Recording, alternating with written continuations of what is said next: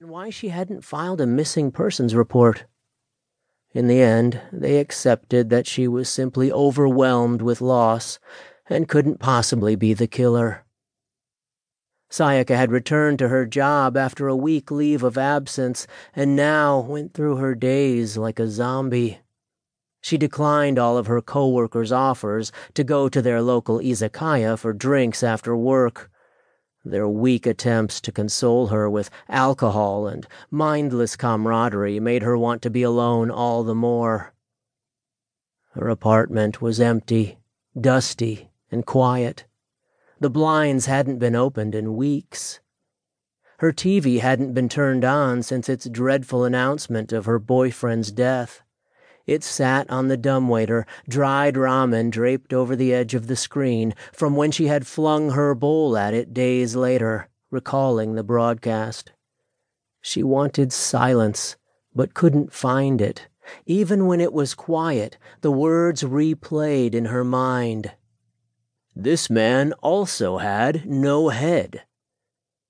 The neighbor's TV would sound through the wall some days. It didn't matter what it was playing.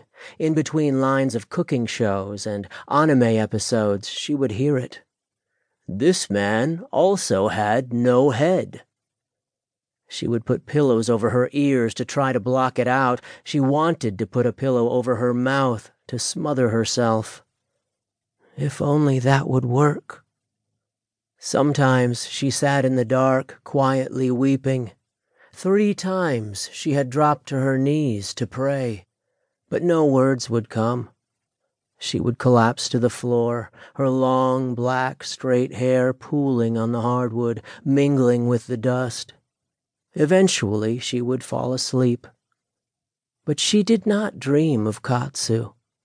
She dreamt of samurai.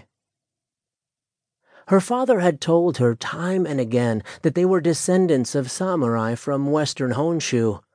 Sayaka's skin was far paler than normal. He claimed that was proof of their nobility. When she was a girl, this had meant something to her. Now they were useless words, memories of a man she never saw anymore. In her dream, her skin was white as chalk. She stood in a vast garden surrounded by castle walls. She wore the finest kimono of pale purple with peonies adorning the wide sleeves. Bellflowers were intricately patterned across her chest, while irises blooming by a running stream encircled the hem. Cherry blossoms fell all around her and blanketed the ground like pale pink snow. In her hand, she held a slender naginata, its long black handle ending in a short curved blade resting among the blossoms and dripping blood. In front of her lay a dead crane. She looked down at it with remorse, scanning its slender body and long neck.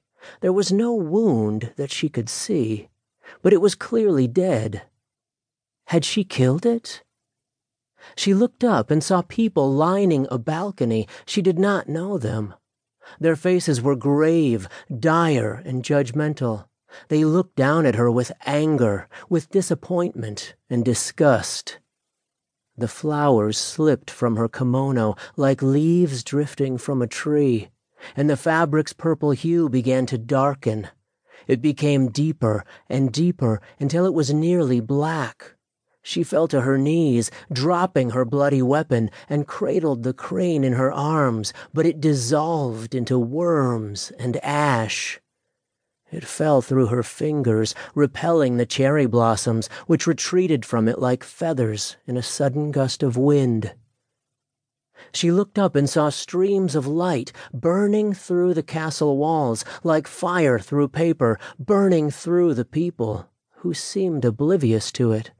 Playing cards fell through the gaps in the walls, queens and aces, kings and jacks, clubs, diamonds, spades, and hearts of all numbers fell to the ground where the cherry blossoms had just been.